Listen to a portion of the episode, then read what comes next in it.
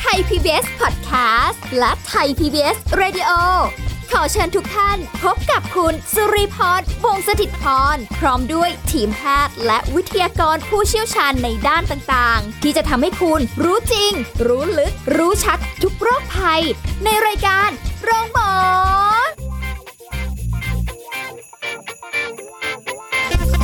สวัสดีค่ะ คุณผู้ฟังค่ะขอต้อนรับเข้าสู่รายการโรงหมอค่ะ ได้เวลาเราก็มาพบกันนะคะ ติดตามเรื่องราวสาระการดูแลสุขภาพกันได้ เช่นเคยในช่วงเวลาของเรานี้นะคะ รับรองว่าสุขภาพดีแน่นอนค่ะ เอาละวันนี้เราจะคุยกับดรนายแพทย์จตุพลคงถาวรสกุล แพทย์ผู้เชี่ยวชาญศูนย์กล้ามเนื้อกระดูกและข้อจับเพศดรหมอหมีจ้า ครับสวัสดีครับ สวัสดีค่ะ วันนี้เราก็ยังคงต้องนำเรื่องราวที่เป็นของคุณผู้ฟังหลาย ๆ ท่านนะคะที่มีการ ใช่ เจ็บป่วยด้วยโรคกระดูกและข้อ อัน เป็ นี้ น เฉพาะ คำถาม เลย ที่ส่งมาเลย ใช่ส่ง นะฮะ ตรงมาเลย นะคะ ฝากนกพิราบมา อ่า อ่าเราก็พอดีต้องรีบไปดักเอาไว้เหมือน กัน กลัวจะตะเลิดไป ห นะ รือถ้าเกิดว่ามีใครมีข้อคำถามนะก็ส่งมาทางอ่าที่รายการเราได้เลยนะ ใช่ ครับ ใช่ที่เพจหรือว่าในช่องทางอื่น ๆ ได้เช่นเดียวกันนะคะ เอาล่ะสำหรับในคำถามแรกของเราวันนี้โอ้โหอันนี้ก็จริง ๆ ก็เหมือนเคยคุยกันไปบ้างแล้วนะ แต่ว่า ใช่ ก็ไม่เป็นไรคุยกันได้อีกนะคะ โรคเอ็นฝ่าเท้าอักเสบ สามารถรักษาให้หายขาดได้หรือเปล่าคะหมอหมี คือ อันนี้ก็ประสบการณ์ตรงอีกแล้วนะฮะ ค่ะ อส่วนตัวเนี่ยเคยเป็นเส้นเอ็นใต้ฝ่าเท้าอักเสบ หรือ นี่ เป็นรองช้ำเนี่ย เป็นมาหมดแล้วใช่ไหม เป็นมาหมดแล้วครับ หมอ หมออะไรเขาว่ามักจะเป็นโรคนั้นดีที่ผมไม่ได้เป็นหมอสู เป็นไม่ได้ก็เออ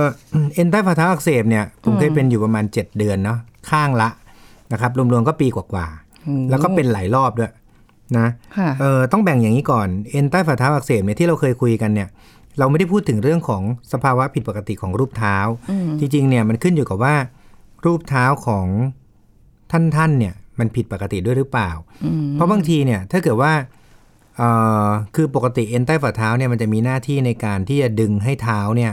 มันเป็นรูปโค้งๆ ค่ะ ใช่ไหมครับเอ่อให้มันมีอากหรือให้มันมีเอ่อนูนๆขึ้นมา นะทีนี้สำหรับบางคนเนี่ยที่เป็นแล้วก็ไม่หายสักทีเนี่ยมันอาจจะเกิดจากความผิดปกติเช่น เท้าแบนหรือเท้าโก่ง ค่ะ นะครับมีคนไข้ส่งมาในเพจคนหนึ่งบอกว่าเป็นชาโคมาริทูดอันนี้มันเป็นชื่อโรคชื่อหนึ่ง ซึ่งมันมีความผิดปกติหลายอย่างแหละ ค่ะ แต่ว่ามันมันมีความผิดปกติของเท้าด้วยนะครับซึ่งพวกนี้มันก็จะมีอาการเจ็บใต้ฝ่าเท้า เพราะว่าเวลาเดินเท้ามันโก่งอะเส้นเอ็นมันก็ทำงานหนักมากกว่าปกติ มันก็เลยทำให้เกิดอาการเส้นเอ็นใต้ฝ่าเท้าอักเสบด้วย ค่ะ ถ้าเป็นในกลุ่มพวกนั้นเราไม่แก้ปัญหาต้นเหตุ เช่น แก้ที่รูปเท้าเรื่องเท้าแบนหรือเท้าโก่ง มันก็จะไม่หาย อืม นะครับเพราะอันนี่มันเป็นผลข้างเคียงที่เกิดจากโรคนั้น แต่ถ้าเกิดว่ามันเป็นจากตัวมันเองคือเท้าเนี่ยปกติหมดแหละ แต่ว่าเป็นจากเส้นเอ็นที่ผิดปกติ เช่นเอ่อเราเดินเยอะน้ำหนักเยอะ ค่ะ นะครับหรือรองเท้าเนี่ยมันอาจจะเสื่อมละมันหรือเราอาจจะใช้รองเท้าผิดประเภทนะครับคราวที่แล้วที่ผมเป็นเองเนี่ยโอ้โหนี่ขนาดเป็นหมอนี่ก็พูดก็อายนะเนี่ย คือเป็นเองอยู่ประมาณปีกว่า ค่ะ ผมปกติเล่นเทนนิสผมก็จะซื้อรองเท้าเทนนิสแต่ผมก็เอารองเท้าเทนนิสเนี่ยไปวิ่ง เออคนละประเภทกันใช่ไหม อ่า อ่า แล้วผมก็เอารองเท้าเทนนิสไปตีแบดอันนี้ผิดมากๆ คือเอารองเท้าเทนนิสไปวิ่งก็ผิดแล้ว เอารองเท้าเทนนิสไปตีแบดนี่ผิดหนัก อ๋อ เพราะว่าการ movement ของการเล่นกีฬาแต่ละชนิดเนี่ยมันไม่เหมือนกันนะครับ เอ่อ มันจะมีรองเท้าที่ประเภทเขาเรียก cross trainer ใช่ไหม cross training ก็คือเล่นอะไรก็ได้ที่อยู่ในยิม ค่ะ ซึ่งบางคนก็จะเอารองเท้าชนิดเนี้ยไปวิ่งไปตีแบดไปทำทุกอย่าง มันก็ไม่ได้อีกเหมือนกัน แต่จริงๆ ก็ทำอย่างนี้มาตลอดนะ มันคือเราไม่เคยมีความรู้ในด้านนี้มาก่อนเล ใช่ ยว่าต้องเปลี่ยนประเภทของ คื รองเท้าร ร องเท้าแต่ละอย่างเนี่ยเขาดีไซน์มาให้เหมาะกับพื้นแต่ละชนิด พื้นของ สนามเทนนิสเนี่ย ค่ะ ยกตัวอย่างนะ มันเป็นรองเท้า มันเป็นพื้นคอนกรีตเพราะฉะนั้นรองเท้ามันต้องทำมาจากยางแบบหนึ่งรองพื้นของไอตัวสนามแบดเนี่ย มันเป็นพื้นยาง ค่ะ นะ หรือบางที่เป็นพื้นปาเก้ มันก็ต้องทำมาจากยางอีกชนิดหนึ่ง ค่ะ และรูปร่างของมันเนี่ย ก็สัมพันธ์กับการวิ่ง เทนนิสเนี่ยเขาจะวิ่งแบบวิ่งเลย แล้วก็จะมีการเลี้ยวซ้ายเลี้ยวขวา เพราะฉะนั้น อ่า เขาจะ ใช่ ดีไซน์หน้าให้มันแหลม รองเท้าแบดเนี่ย มันต้องลื่นระดับหนึ่ง เพราะว่ามันใช้การข สไล ยับ ด์เอออ อ่าขยับสไลด์ เพราะฉะนั้นมันคนละเรื่อง แล้วส้นเนี่ยเขาก็ดีไซน์มาให้สำหรับ เอ่อสำหรับการเล่นกีฬาแต่ละชนิด ค่ะ วิ่งเหมือนกันรองเท้าวิ่งเนี่ยหน้าเท้าก็ต้องสบายใช่ไหมฮะส้นเท้าก็ต้องซัพพอร์ตถ้าเราไปใช้รองเท้าที่หน้าเท้ามันแน่น พอวิ่งเนี่ยมันก็จะมีแผลตรงบริเวณ เพราะว่าอย่างเกิดอะอย่างตัวอย่างเนี่ยนะผมเอารองเท้าเทนนิสไปวิ่งเนี่ย ค่ะ หน้าเท้าเนี่ยมันแหลมมันแคบสำหรับการวิ่งเลี้ยวซ้ายเลี้ยวขวา แต่ดันนำมาวิ่งตรงๆ ในระยะทางไกลๆมันก็จะเกิดแผลตรงบริเวณอุ้งเท้าได้ ค่ะ นะแล้วก็เกิดรองช้ำได้ อืม นะเหมือนกันถ้าสมมุติว่าเรา ต้องเป็นคนเดินได้เยอะแต่เราไปใส่รองเท้าหนัง ซึ่งส้นมันแข็ง ค่ะ อ่าเราก็อาจจะเจ็บส้นเท้าได้ เพราะฉะนั้นกำลังจะบอกอะไรนะที่เล่ามาตั้งนานเนี่ยคือ รองเท้าต้องเลือกให้เหมาะสมกับชีวิตประจำวันของเราด้วย ค่ะ และเหมาะสมกับกีฬาชนิดนั้นๆเอ่อน้ำหนักน้ำหนักอันเนี้ยอาจจะแก้ยากหน่อยนะครับ แต่ว่าถ้าน้ำหนักเราแก้ไม่ได้นะเพราะบอกเลยว่าโอ้โหการลดน้ำหนักนี่เป็นอะไรที่ยาก ค่ะ นะฮะเราอาจจะต้องแก้ที่พฤติกรรมคือการใช้งานให้น้อยลง มันต้องอย่างใดอย่างหนึ่งแหละนะรองเท้าใส่ให้เหมาะสม แล้วถ้าเราไม่ใช้ให้น้อยก็ต้องลดน้ำหนัก ถ้าเราไม่ลดน้ำหนักก็ต้องใช้ให้น้อย ค่ะ มันมีแค่นี้ อือฮึ นะครับ หายได้ไหม หายได้ฮะ แต่บอก ค่ะ แล้วเส้นเอ็นเนี่ยนะใช้เวลาเป็นเดือน ส้นเท้าผมเนี่ย ก็พอเริ่มเปลี่ยนทุกอย่างนะ ก็เป็นเดือนนะ คือตอนแรกมันจะเจ็บแป๊บๆตลอดเวลา แต่พอเปลี่ยนใช้รองเท้าให้เหมาะสมปุ๊บเนี่ย ต่อให้เล่นกีฬามากกว่าเดิม คือใช้งานมากกว่าเดิมอะ ค่ะ มันก็ทำให้ไม่เกิดอาการเจ็บอีกเลย ตั้งแต่ผมเปลี่ยนรองเท้าเมื่อประมาณเนี่ยหลังโควิดเนี่ยเริ่มเล่นกีฬามา ไม่เจ็บเท้าอีกเลย ค่ะ ตอนเป็นโคตอนตอนช่วงโควิดเนี่ยยังเจ็บส้นเท้าอยู่เลยนะ อือฮึ อ่าเพราะว่าใช้รองเท้าเทนนิสไปวิ่งไงอ่านะถามว่าวิ่งวิ่งได้ไงอ่ะตอนโค วิด ซื้อลู่มาวิ่ง โอ้โหวิ่งอยู่ที่บ้าน แต่จริง ๆ เคยใช้รองเท้าผิดประเภทนะ ตอนที่ไปไปฝึกนะ เราก็ใช้รองเท้าผ้าใบทั่วไปอ่ะ อ่า ทีนี้ก็ได้ยินเขารุ่นก่อนๆเขาบอกว่าไม่ได้นะ ต้องเป็นรองเท้าวิ่งอย่างเดียวเพราะว่าเวลาฝึกเนี่ยเราวิ่ง จริงๆ เยอะๆหนักมาก ต้องบอกงี้พี่ cross training เนี่ย มันเป็นรองเท้าที่ใส่สบาย จริง ๆ อ่ะ ผมอยากจะจัดมันเป็นรองเท้าแฟชั่นด้วยซ้ อ่าฮะ ำนะฮะรองเท้าวิ่งก็รองเท้าวิ่ง คือแต่ละชนิดเนี่ยเขาจะดีไซน์มาแตกต่างกัน อือฮึ นะครับ แต่ว่าเอ่อที่ที่อเมริกาเนี่ยนะหมอกระดูกเนี่ยมีหลายคนนะเขาแนะนำรองเท้ายี่ห้อหนึ่ง ที่มันมีรุ่นอัลต a าบูสนะครับ อ่าฮะ คือรุ่นเนี้ยมันจะรองรับส้นเท้าค่อนข้างดี ค่ะ เหมาะสำหรับเป็นคนคนเป็นรองช้ำถ้าใครก็ตามที่เป็นลองไปซื้อตัวเนี้ยมาดูนะครับ ผมว่ามันน่าจะดีขึ้นเพราะว่าหมอกระดูกที่อเมริกาเขาแนะนำ แล้วอย่างแบบบางทีอ่าส้นรองเท้าเนี่ยเอ่อถ้าถ้าเท้าปกติมันก็จะส้นมันก็จะเท่า ๆกันใช่ป่ะมันก็จะไม่สึก แต่ถ้าเกิดแบบอีกข้างหนึ่งอ่ะส้นส้นมันสึกเป็นข้างใดข้างหนึ่งมุมใดมุมเนี่ยอย่างแบบฝั่งซ้ายฝั่ แต่ งขวา เกี่ อะ ย ไร วไหม เงี้ย อย่างนี้ เออมันเป็นเพราะว่าเท้ามันบิดไหมหรืออะไรยังไงไหม เอ่อ สรีระเท้ามันผิดรูปไหม ไม่ค่อยฮะส่วนใหญ่มันจะเกี่ยวข้องกับแมทเทียลคือความแข็งความอ่อน แต่ว่าเอียงความเอียงเนี่ย เออเออ ปกติเราก็อาจจะไม่ปล่อยให้ส้นมันเอียงขนาดนั้นไหมพี่ คือ คือถ้ามันเอียงจนมันส่วนใหญ่ถ้าเอียงเนี่ยมันจะสัมพันธ์กับข้อเท้ามากกว่า ค่ะ มันอาจจะไปเจ็บข้อเท้า อือฮะ แต่ส้นเท้าเนี่ยผมว่าน่าจะสัมพันธ์กับ เพราะมันคือการกระแทกไง อืม เออไอการลงน้ำหนักผิดด้านเนี่ยอาจจะไม่เท่าไหร่ อือฮึ คือการเอียงของส้นเท้าจะมีผลกับเข่ากับข้อเท้ามากกว่า ค่ะอ๋ออ ม ก็อาจจะเป็นไปได้ว่า ข้อเท้าเราไม่ ใช่ ไม่ไม่ไม่ได้เป็นปกติ ใช่ อย่างนั้นถูกไหม แล้วหลังจากเปลี่ยนแล้วเนี่ย ก็เป็นเดือนนะ อย่าไปหวังผลอาทิตย์เดียว คือไม่งั้นเดี๋ยวเปลี่ยนอีกแล้วไงคือเปลี่ยนรองเท้าหนึ่งอาทิตย์ปุ๊บเอ้ยยังเจ็บอยู่เลยอะ อือฮะ เปลี่ยนรองเท้าอีก มันยังไม่ทันได้ผลเลย รอก่อนสักเดือนหนึ่งนะครับ มันจะจางไปจนกระทั่งเราจะรู้สึก เฮ้ย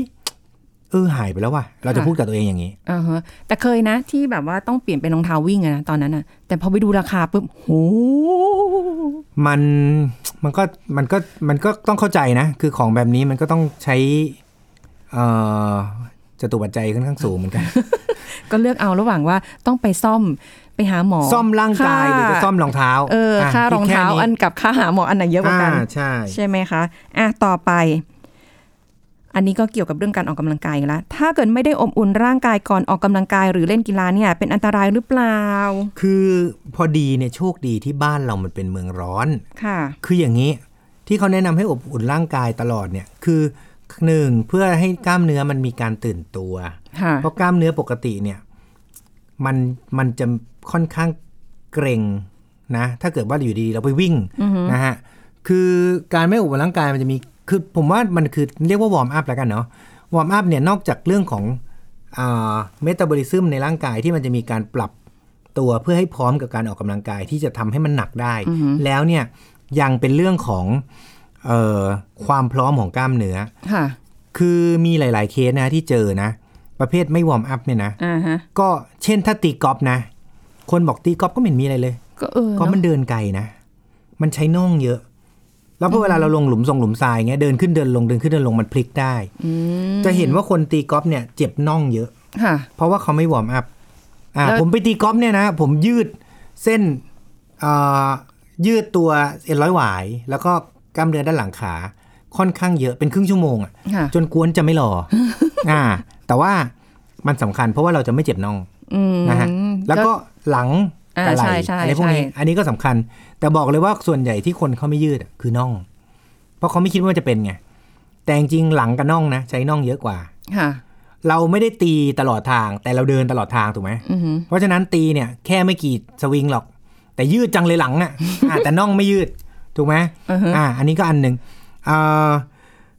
แล้วก็อีกอันหนึ่งเช่นเล่นบาสนะเพอเวลาเราเล่นบาสเนี่ยเอ็นร้อยหวายเนี่ยสำคัญมาก ถ้าอยู่ดีๆไปถึงเนี่ยกล้ามเนื้อมันเกิดเกร็งขึ้นมาพอเกร็งขึ้นมาปุ๊บมันจะดึงเอ็นร้อยหวาย ค่ะ มันขาดออกมาจากจุดเกาะได้เลย อุ้ย เพราะว่ามันเกร็งมากไงฮะ ค่ะ เราทำให้กล้ามเนื้อมันยืดหยุ่นแล้วมันจะรับรู้กับเอ่อการใช้งานที่เราจะนำไปใช้ได้ อืม เพราะอันเนี้ยผมว่ามันเป็นสิ่งสำคัญคือ ป้องกันการเกิดการบาดเจ็บจากการกีฬาได้แน่นอน ค่ะ ถามว่าเกี่ยวข้องกับเรื่องของ performance ไหมมันจะทำให้เล่นกีฬาได้ดีขึ้น ในเรื่องของ performance นะครับ แต่เรื่องอย่างอื่น เช่น แต่แต่แต่ยังไงก็ตามเนี่ยประเทศเราเนี่ยเนื่องจากมันเป็นเมืองร้อน โชคดี คือมันก็เลยไม่ค่อยจะมีปัญหากับเรื่องของสภาพร่างกายเท่าไหร่ แต่ถ้าเป็นต่างชาติเนี่ย คือมันหนาวใช่ไหมบางที เช่นว่ายน้ำอย่างเงี้ยถ้าถ้าเราไม่ได้ถ้าลงไปสระธรรมดา แล้วมันเป็นเมืองหนาว ค่ะ เราลงไปเราอาจจะฟรีซกล้ามเนื้อมันอาจจะเกร็งมากหรือเป็นตะคริวได้ ค่ะ แบบนี้เป็นต้น อืม เพราะฉะนั้นก็คือต้องอบอุ่นร่างกายก่อนออกกำลังกาย ครึ่งชั่ว เอา โม ให้ ง แบบ โดยทั่วไป ครบทุกสัด ยื ส่วน ด เนาะเออก ล้ามเนื้อประมาณครึ่งชั่วโมง ครึ่งชั่วโมงใช่ไหม แล้วก็ คะ ทำทั้งตัวด้วย ค่ะ นะครับ คือคนส่วนใหญ่อะจะให้ความสนใจกับเรื่องของการยืดก่อนเล่นกีฬาน้อยมาก อืม ผมไปที่ยิมนี่นะ เสียเวลาไงเออ ผมมานั่งกลางยิมแล้วผมก็ยืดทุกวันเลย อืม ครึ่งชั่วโม ง นะ คนเขาก็เห็นกันทั้งยิม เมื่อไหร่จะออกกำลังกายสักที ผ นจะ ม ยืด ก็รู้สึกว่าทำไมคนอื่นมันไม่ยืดกันสักที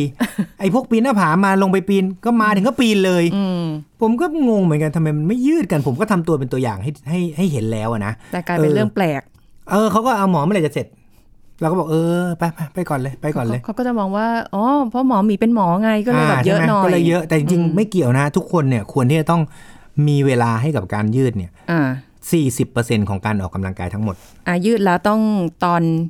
เสร็จหลังจากเล่นกีฬาเสร็จแล้วต้อง อีก คูลดาวน์ 15 ใช่ไหม นาที สิบ ใช่ ห้านาที อืมก็ต้องก็สำคัญทั้งสองอย่างเนาะ ทั้งก่อนและหลัง เออใช่ หลังเนี่ยมันคือถ้าเราออกกำลังกายหนักๆแล้วกล้ามเนื้อมันตึงตัว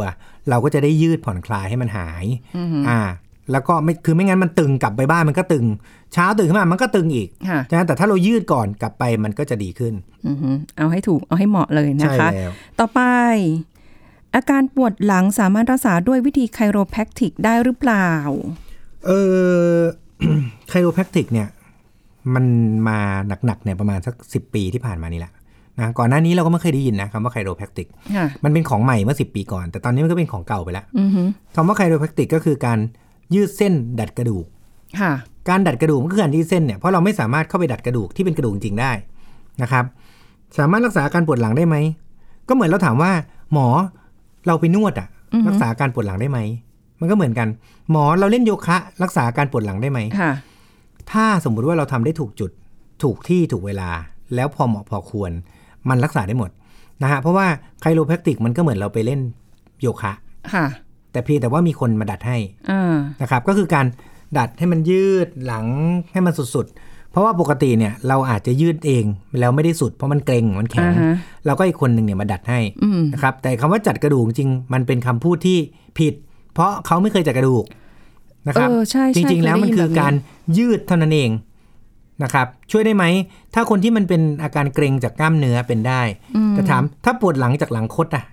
สมมุติถ้ามันมีความผิดปกติของรูปร่างของกระดูก ค่ะ เช่นเป็นหลังคดหลังเสื่อม พวกนี้ดัดให้ตายยังไงก็ไม่หาย โอ้มันจะเจ็บกว่าเดิมนะ ดูท่ มีโอกาส ทง เจ็บกว่า แล้ เดิมด้วยเพราะว่า เออ ถ้าเราเป็นหลังเสื่อม เกิดเราไปงอมากๆ หรือดัดมากๆ อาจจะทำให้ที่มันไม่อักเสบอักเสบขึ้นมาได้ อืม ไค คลโรแพคติกเป็นเวนึงในการดูแลสุขภาพตัวเอง ค่ะ แต่ว่ามันไม่ใช่ทุกอย่าง เข้าใจไหมคือ ผมว่ามันเป็นองค์ประกอบของการรักษา แต่มันไม่ใช่เป็นเซ็นเตอร์ไคโรแพคติกรักษาได้ทุกโรค เข้าใจไหมฮะ มันไม่เหมือนเราเดินเข้าโรงพยาบาล อ๋อ โรงพยาบาลมีหน่วยหูตาคอจมูก กระดูก ER แล้วเราเข้าโรงพยาบาลสามารถรักษาได้ทุกโรค ไอ้อย่างเงี้ยใช่ แต่ถ้าเราเดินเข้าไปในไคโรแพคติกแล้วบอก เนี่ยรักษาได้ทุกโรค หูตาคอจมูก กล้ามเนื้อหลังทุกอย่างไม่มี เพราะจริง ๆ แล้ว ไคโรแพคติกเป็นส่วนหนึ่งของกายภาพ ค่ะ ของโซนกายภาพ เป็นแค่ส่วนหนึ่งของโซนกายภาพเท่านั้น เพราะฉะนั้นจริงๆแล้วมันเป็นส่วนเล็กๆ ซึ่งคนไม่ค่อยพูดถึง แต่นำมันออกมาพูดให้ดัง ๆ ว่ามันมีไคโรแพคติก และพูดเอาตรงๆเลยนะ บางครั้งพูดเกินจริงว่ามันสามารถรักษาโรคนู้นรักษาโรคนี้ได้ อืม นะครับเพราะฉะนั้นอันนี้ก็ วัตถุประสงค์ ผมว่ามันอยู่ที่เอ่อเป็นโรคอะไร ค่ะ นะฮะปวดหลังมันเป็นได้ตั้งแต่เป็นมะเร็งก็ได้เป็นมะเร็งก็ไม่หายแน่ๆไคโรแพคติกนะเราก็ต้องหาต้นเหตุก่อน แต่ถ้าเป็นแค่กล้ามเนื้ออักเสบธรรมดามันจะดีขึ้น ค่ะอืมก็ต้องระวังด้วยเนาะเพราะว่าเดี๋ยวเกิดจริง ๆ ต้องไปเช็คก่อนแหละ ไปไป ใช่ ดูก่อนว่าตกลงเป็นอะไร ถูก นะคะ ต้องต้องหาสาเหตุให้ได้ก่อนคือเออเราพวกเราเนี่ยนะคน ค่ะ ไทยเนี่ย เราจะสกิปไปการรักษาเยอะมาก นะ นะเราจะอะไรไม่รู้แต่เราจะรักษาก่อน ค่ะ นะครับเพราะฉะนั้นเราต้องหา root cause ก็คือต้นเหตุรากของต้นเหตุของมันก่อน ว่า ค่ะ เป็นอะไรแล้วเราก็แก้ให้ถูกต้อง อืมเพราะฉะนั้นก็อันนี้ข้อเนี้ยก็ต้องฝากเอ่อคุณหมอหลาย ๆ ท่านถ้ามีอะไรก็บอกคนไข้ด้วยนะ ใช่ใช่ เออไม่ ใช่ ใช่ คื แบบว่าไม่รู้ เราเนี่ย เรื่อง เป็นหนึ่งในกระบอกเสียงนะเราพูดประจำเลยบอกว่า คือไคโรแพคติกเนี่ยเป็นส่วนหนึ่งของการทำกายภาพนะเพราะฉะนั้นเอ่ออย่าไปคิดว่ามันจะรักษาอะไรได้ไปทั้งหมด โดยเฉพาะโรคที่มันจะต้องผ่าแล้วเนี่ยพอหมอบอกต้องผ่าปุ๊บคนไข้กลัว อืม พอคนไข้กลัวปุ๊บคนไข้ไม่อยากผ่า ค่ะ คนไข้ก็จะหนีไปไปหานู่นหานี่ใช่ไหมฮะ สุดท้ายก็ต้องกลับมาผ่าอยู่ดี อ่าสุดท้ายก็ก็ไม่แน่ก็อาจจะไม่ผ่าเลย หรืออาจจะกลับมาผ่าอยู่ดีขึ้นอยู่กับความอดทนของคนไข้แต่ละคน ค่ะอือฮึอ่ะเดี๋ยวพอด้วยคำถามเท่านี้ก่อน เพราะว่าต้องพักกันก่อนแล้วนะ เดี๋ยวช่วงหน้ากลับมาติดตามคำถามกันต่อค่ะ พักกันสักครู่แล้วกลับมาฟังกันต่อค่ะ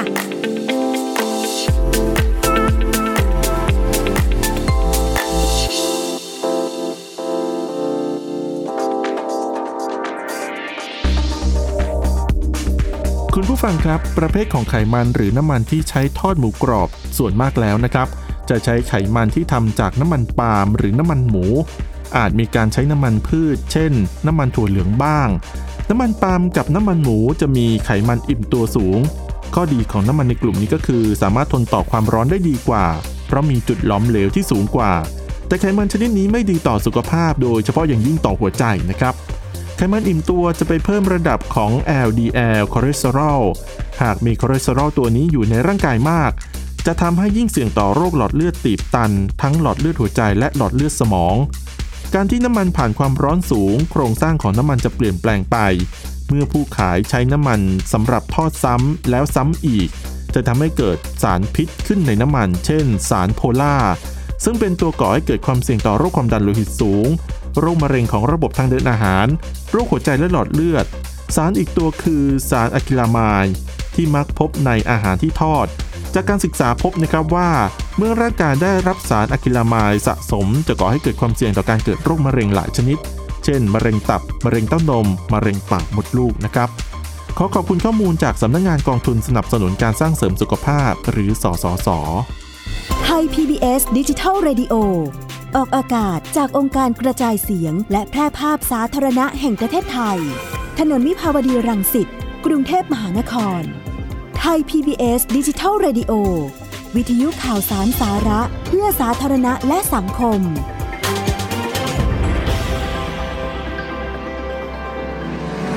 คุณกำลังฟังรายการ โรงหมอ รายการสุขภาพเพื่อคุณจากเรา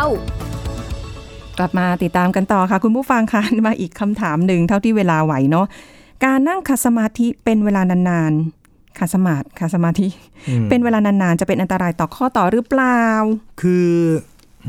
จริง ๆ แล้วเนี่ยนะฮะการงอเข่าเยอะ ๆ เนี่ยมัน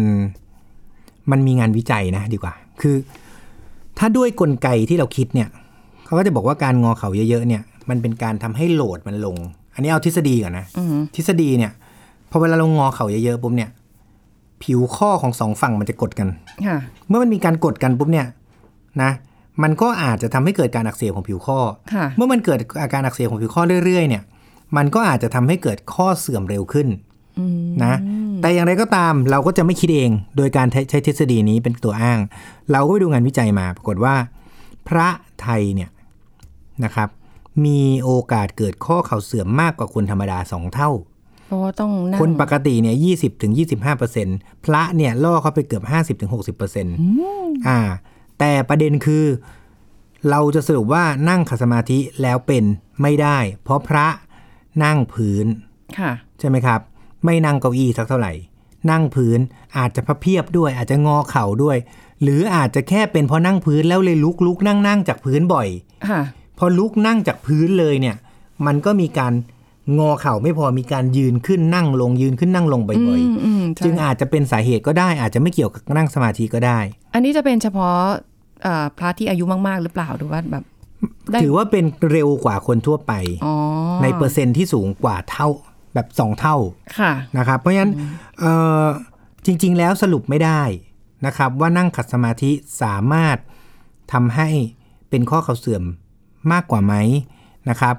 แต่รู้แต่ว่าการเป็นพระเนี่ยอาชีพพระเนี่ยคือทำให้เป็นข้อเข่าเสื่อมเร็วขึ้น เพราะฉะนั้นคำถามนี้ตอบไม่ได้ แต่เอาเป็นว่า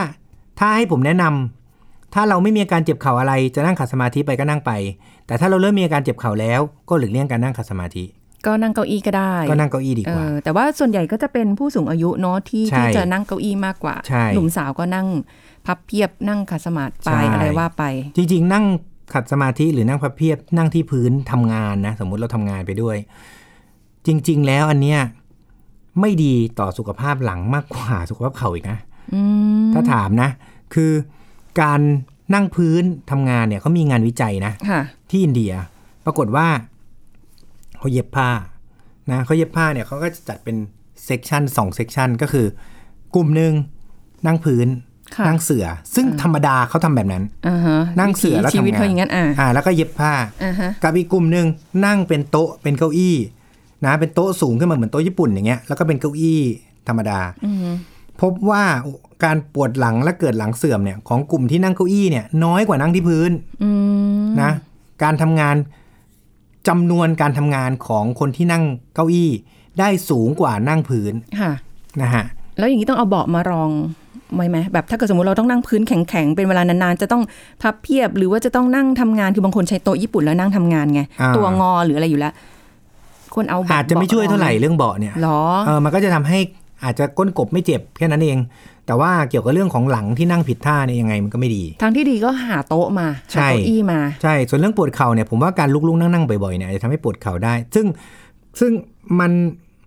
คือคำว่าเป็นอันตรายต่อข้อต่อไหมเนี่ยมันเช่นขาดอะไรเงี้ยคงไม่เป็น แต่เสื่อมเร็วกว่าปกติ ถ้าลุกๆนั่งๆบ่อยๆมันเป็นแน่อยู่ละ อืมโดยเฉพาะการแบบอางอนานๆ ใช่งอนานๆนะฮะเพราะฉะนั้นอันนี้ก็อาจจะต้องหลีกเลี่ยงดีกว่า อือฮึ นะครับ คือโดยเฉพาะคนสูงอายุ ถ้าอายุน้อยๆยังไม่มีอาการอะไรก็ แล้วแต่เลยฮะ จะนั่งยังไงก็ได้หมด อือฮึ นะครับ ก็อันนี้เป็นเป็นคำแนะนำคือไม่ถึงขนาดอันเป็นอันตรายมากมาย แต่ก็ปวดได้ ใช่ ก็ปวดได้ คือเราก็ต้องรู้ก่อนว่าอาการอะไรที่มันบ่งบอกว่าเริ่มต้นเป็นข้อเข่าเสื่อมถูกไหม ค่ะ คือถ้าคนเริ่มเป็นข้อเข่าเสื่อมเนี่ยเราก็จะให้หลีกเลี่ยงการนั่งพื้น นั่งขัดสมาธิงอเข่าเยอะๆ อาการส่วนใหญ่ก็จะเป็นพวกเจ็บข้อเข่าพอเวลาเดิน แต่ว่าต้องเจ็บข้างในนะหาจุดกดเจ็บไม่เจออถ้าหาจุดกดเจ็บเจอ ส่วนใหญ่จะเป็นกล้ามเนื้อ ถ้าหาไม่เจอแต่เจ็บเสียวๆข้างในเข่าเนี่ย อันเนี้ยเริ่มเป็นข้อเข่าเสื่อมละข้อเข่าผิดรูป อันเนี้ยใช่แน่นะมันจะเริ่มจากเสื่อมก่อน ค่ะ นะมีเสียงพอเวลางอเหยียดนะครับ แต่ว่าเสียงเวลางอเหยียดเนี่ยอาจจะไม่คือเอาเป็นว่าส่วนใหญ่ไม่ใช่ข้อเสื่อมดีกว่านะคือทั้งผิดรูปเขาเจ็บเนี่ยมาอันดับแรก อ่า เขาผิดรูปกับเขามีเสียงเนี่ยสองอันเนี้ยมันคืออาการตอนปลายละถามว่าทำไมข้อเข่าเสื่อมแล้วมีเสียง มันไม่ใช่เสียงเหมือนกับที่เราได้ยินเสียงหักคอหรืออะไรอย่างงี้นะนั่นเป็นเสียงอากาศ แต่ถ้าเกิดเป็นเสียงที่เกิดจากข้อเข่าเสื่อมมันคือเสียงที่กระดูกมันถูกัน มันจะได้ยินเสียงดังคลืดคลืดคลืดคลืดอย่างนี้เลย ค่ะ นะอันเนี้ยกระดูกถูกัน ซึ่ง อือฮะ กระดูกที่ไร้ผิวข้อแล้วมันถูกันเนี่ย มันก็จะมีเสียงเขาเรียกเครปิตัสนะก็ปวด นะครับ แล้วก็เอ่อมีเสียงเขาผิดรูป ค่ะ นะครับ ประมาณนี้นะเข่าบวมอ่าแล้วก็เข่าบวม คือปวดบวมมาด้วยกันผิดรูปแล้วก็มีเสียงมันจะมาครบอันนี้ อ่า นะแต่อาการเริ่มต้นก็คือแค่เจ็บเข่านั่นแหละ ค่ะ แต่หาจุดกดเจ็บไม่เจอนะครับ ต้องเดินต้องใช้งานถึงจะเจ็บ ถ้าไม่เดินไม่ใช้งานไม่เจ็บ นี่คืออาการของข้อเข่าเสื่อมก็ให้หลีกเลี่ยงการนั่งพื้นนั่งคุกเข่านั่งยองๆนั่งพับเพียบทั้งหลาย รู้สึกเหมือนตัวเองอยู่ในข้อนี้ไงไม่รู้เลยต้องหลีกเลี่ยงแล้วแหละนะคะอาคงจะถามได้เพียงแค่นี้ก่อนนะคะ เพราะว่าจริง ๆ มีอีกหลายคำถามเลยเดี๋ยวเอาเป็นว่าในแต่ละในแต่ละครั้งที่เจอกันเดี๋ยวจะพยายามเอาคำถามคุณผู้ฟังที่ฝากไว้อะนะคะ มาถามหมอหมีกันต่อไปในโอกาสหน้านะคะ วันนี้ขอบคุณหมอหมีด้วยค่ะ ครับขอบคุณ สวัสดีค่ะ มากครับ เอาละค่ะ คุณผู้ฟังก็ไขข้อข้องใจกันไปแล้วนะคะ ฝากคำถามไว้ได้เลยทุกช่องทางกับรายการของเราโรงหมอนะคะ วันนี้หมดเวลาแล้วสุรีพรลาไปก่อนสวัสดีค่ะ แชร์ พูด บอกต่อ กับรายการโรงหมอได้ทุกช่องทางออนไลน์ เว็บไซต์ www.thaipbspodcast.com แอปพลิเคชัน Thai PBS Podcast Facebook Twitter Instagram Thai PBS Podcast และฟังได้มากขึ้นกับพอดแคสต์โรงหมอ ที่ Apple, Google, Spotify, SoundCloud และ Podbean ทุกเรื่องทุกโรค บอกรายการโรงหมอ